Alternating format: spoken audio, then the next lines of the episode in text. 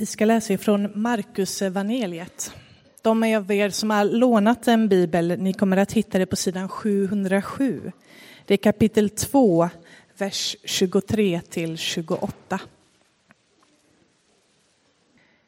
En sabbat tog han vägen genom sädesfälten och lärjungarna började rycka av ax medan de gick.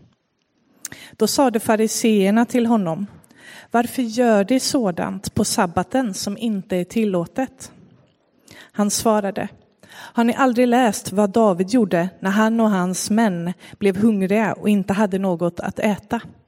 Han gick in i Guds hus, det var när Evjatar var överstepräst, och åt upp skådebröden som inga andra än prästerna får äta och gav också dem som var med honom. Och Jesus sade till honom, sabbaten blev till för människan och inte människan för sabbaten. Alltså är människosonen herre också över sabbaten. Så lyder det heliga evangeliet. Lovad vare du, Kristus. Tack Herre för ditt ord, det som vi nu har hört läsas. Öppna våra sinnen så att vi känner igen dig Jesus Kristus. I ordet, i vår tid och i våra liv. Amen. Det handlar om frihet idag. Frihet i Kristus. Man kunde läsa en, en krönika i GP häromdagen, en gästkrönika av någon som heter Chevrelius. Ungefär lika svårt att uttala som Hagerius. Men med ett ljud i början. Och hon skriver där eh, under rubriken Religion är inget man ärver. Och sen ett tag ner i krönikan så skriver hon ett stycke som jag nu ska läsa upp. Och så jag, när jag läser det så tänker jag att om man, om man skulle liksom i ett kondensat försöka förstå vår tid och vad som är just nu så skulle det här kunna vara en sån text. Lyssna här.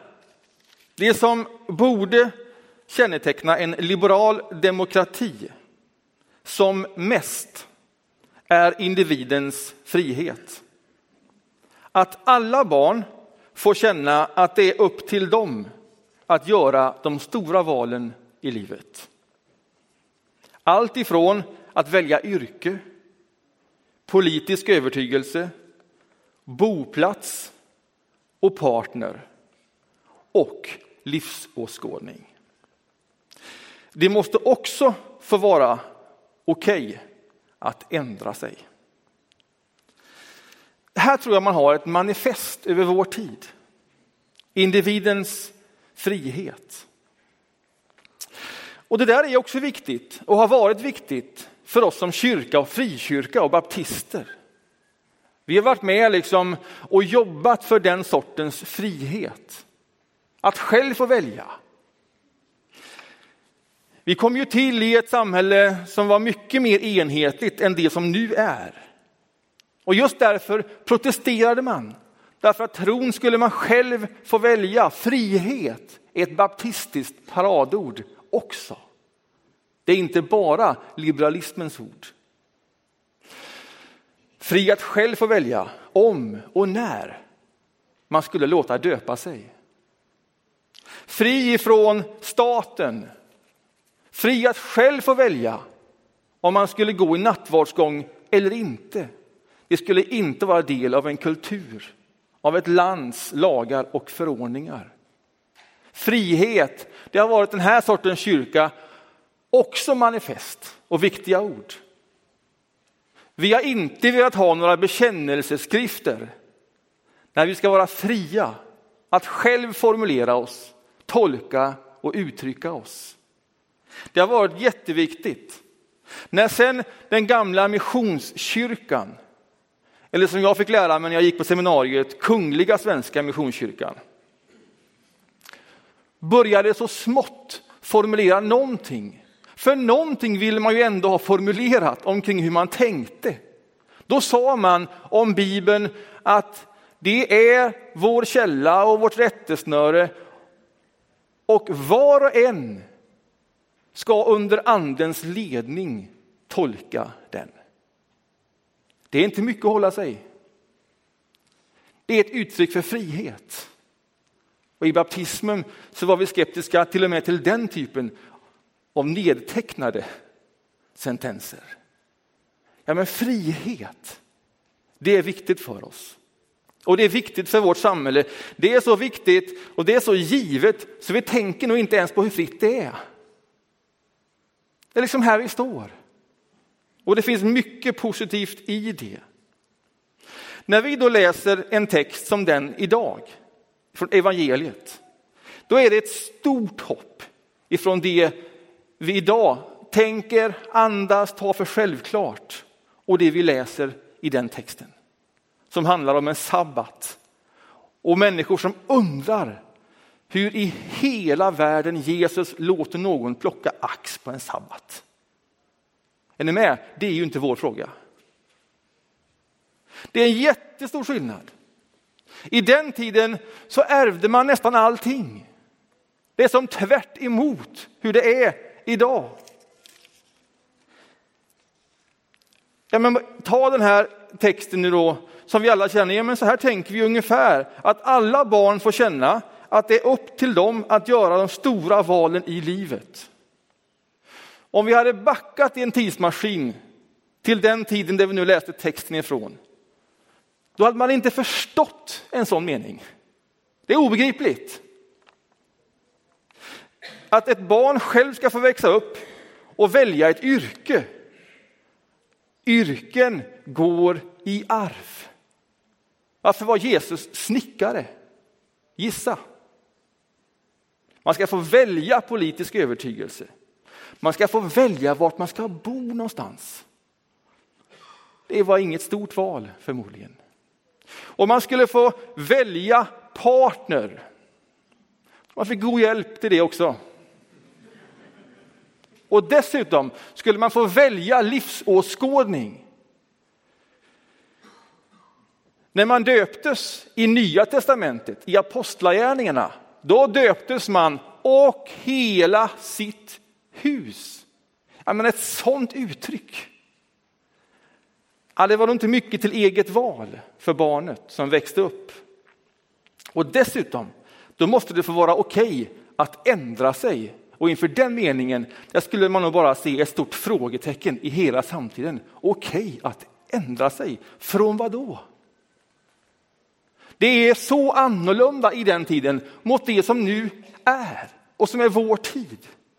Att det är nästan svårt att veta hur ska vi förstå det vi läser? Vad står det där i som överhuvudtaget kan vara viktigt för oss i en sån här text om sabbaten? De går där, Jesus och lärjungarna, de går över ett sädesfält och de ja, men är lite hungriga eller rastlösa eller någonting. Så de rycker lite ax. Och någon ser det och funderar över hur i hela världen låter han dem göra detta? Det är den stora frågan. I somras åkte vi, jag och familjen, genom Västgötaslätten i bilen över stora sädesfält. Och, och våra barn har aldrig gått på en åker, nästan. Så jag fick lite så romantik i hjärtat och stannade i bilen och sprang ut på sädesfältet. Och så plockade jag ax till hela gänget. Sprang in i bilen igen och delade ut axen. Och så sa jag, nu äter vi detta. Och så plockade alla ihop de här kornen. Och det är rätt pilligt. Och till sist får man fram något litet, litet som man plockar i munnen. Det är inte mycket man får i sig. Och det är inte särskilt gott. Och vi satt där och fascinerades över detta efter ett tag. Man har kommit in till två korn, tre korn, fyra korn. Sen orkar man inte mer, för man är nästan matt i händerna. Så jag tänker, hur stort var det här egentligen? De plockade lite ax. Hur mycket kunde de fått i sig? Man skulle bara vilja säga till kritikerna, kom igen. Lite ax. Men så sa man inte då. Men så tänker vi nu. Är ni med på att det är en att det är en milsvid skillnad. Det är som olika planeter. Och så dyker den här texten upp i vår gudstjänst. Det är svårt att förstå det radikala. Det är svårt att förstå vad det är Jesus gör som skapar uppmärksamhet och frågetecken och hopp. Vi har inte den typen av förhållningsregler till en sabbat eller ens en söndag. Det hade vi ju lite grann. Jag är tillräckligt gammal för att ha känt lite på söndagen när det var stängt i affärerna. När söndagen inte var som alla andra dagar utan en egen dag. Och som allra, allra tydligast var det när vi åkte på sommaren till min morfar och mormor ute på Öckerö. För där hängde man inte tvätt i trädgården på söndagen.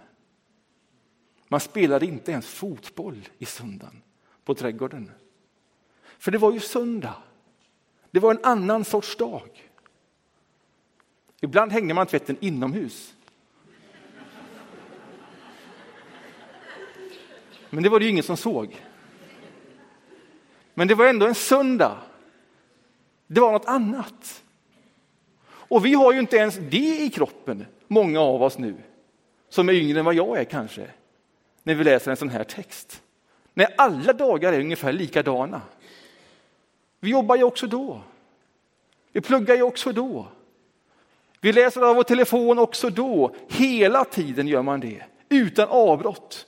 Det första som hände när jag vaknade i morse, det var att jag tittade på min telefon och där dyker en nyhetsflash upp och så får jag veta att Nordkorea har släppt en vätbomb. Så börjar min dag. Och så matar jag mig själv med intryck och nyheter och så vidare. Som om det vore en dag av alla andra i en vecka. Att det är söndag gör inte så himla stor skillnad i många frågor. Det är svårt att förstå vad det är som är så radikalt. Det är svårt att förstå, inte bara när det gäller sabbaten i den här texten. Det är svårt för oss att förstå radikaliteten i andra frågor.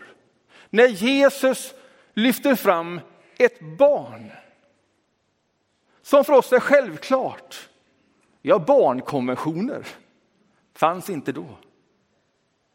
Eller när Jesus lyfter fram kvinnor. Det är svårt att förstå det radikala i det. Vi har ju ändå haft kvinnlig rösträtt ganska många år nu, men inte så länge. Men i vår tid är det svårt att förstå. Att Jesus hela tiden tar parti, lyfter fram dem i utanförskap som osynliggjordes. Det är svårt att riktigt förstå radikaliteten, det omvälvande som han gjorde i detta.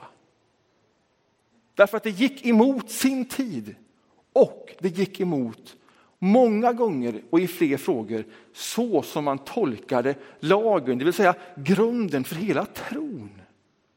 Existensen. Vem var han som kom och plötsligt sa det är okej. Okay. Det är okej okay för dem att plocka ax på sabbaten. Och som själv kunde säga, ja det är till och med så att jag är herre över sabbaten. Är ni med? Detta är helt makalöst, det som där sker. Och den friheten som de som följde honom fick smak på, kände, vad det skapade hos dem.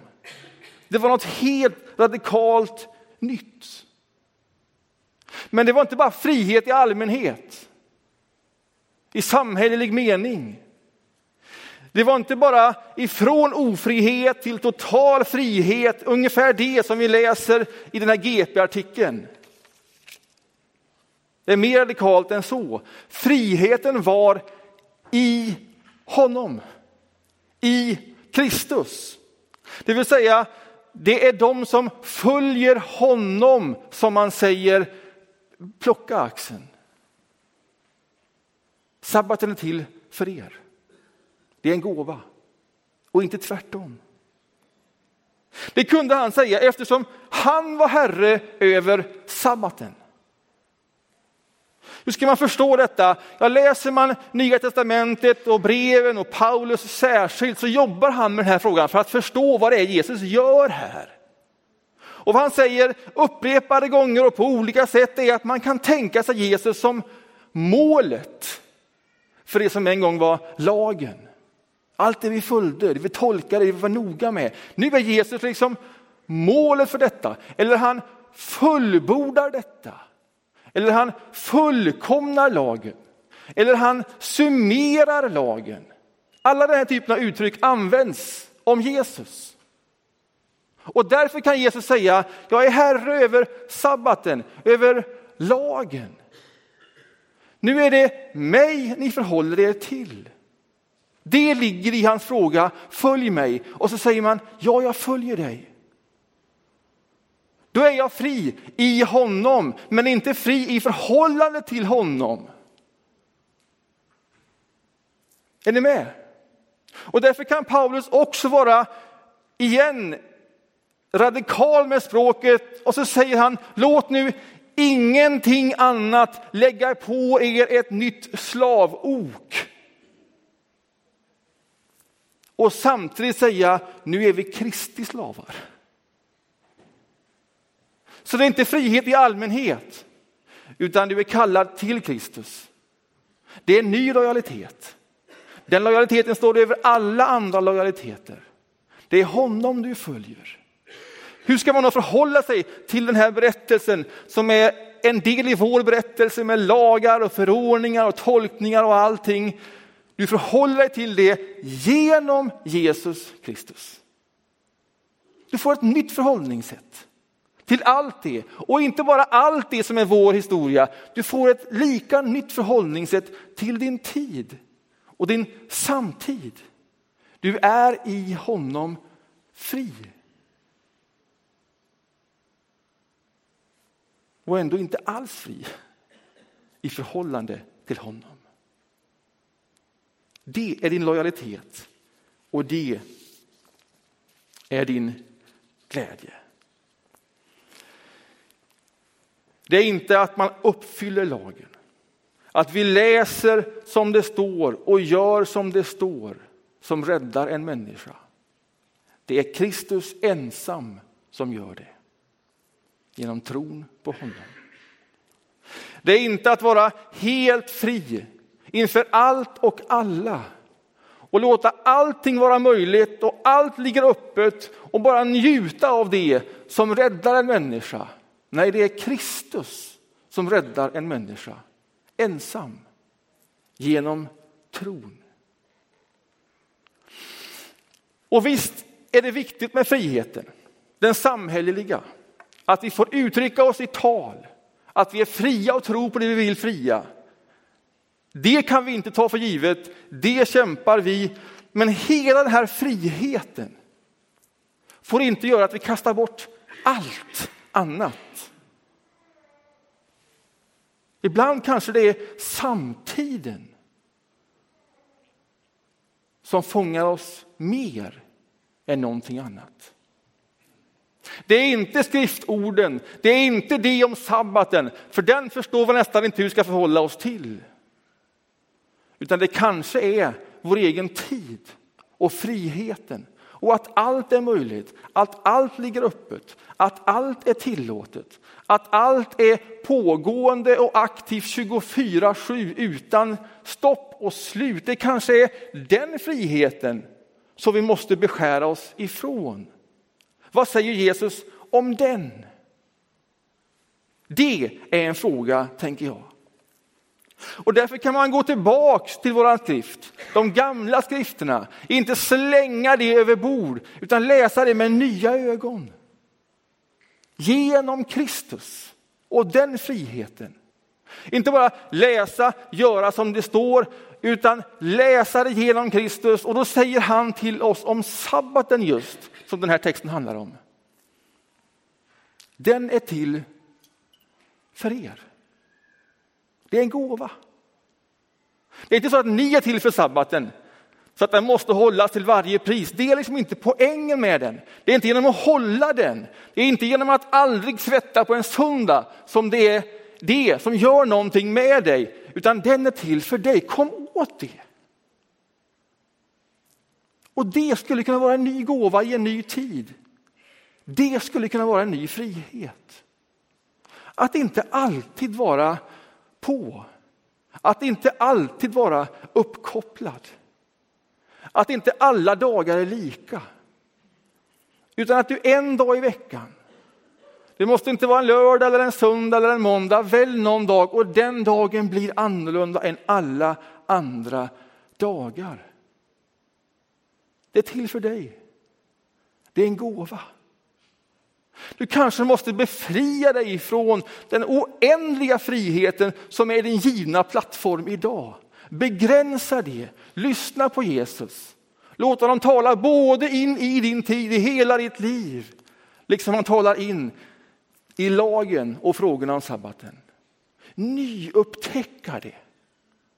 Ta emot det som en gåva igen.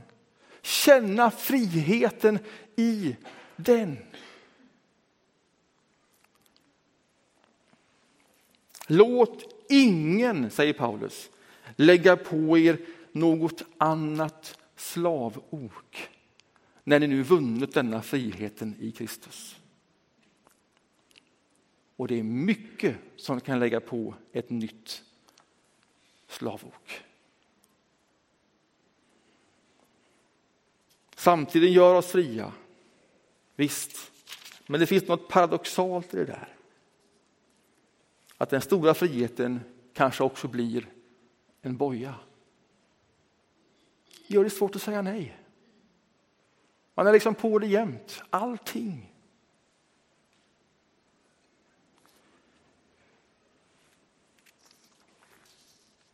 Friheten i Kristus är inte att gå ifrån ofrihet och sånt som tynger dig till frihet i allmänhet. Utan kallelsen är till honom. Han som är herre över lagen, över livet, över tiden. Och låta det vara det som är din fasta punkt. Det som mer än någonting annat i denna fria tid hjälper dig, leder dig, styr dig, begränsar dig. Och jag tror att där, där, med honom och genom honom finns friheten på riktigt. Amen.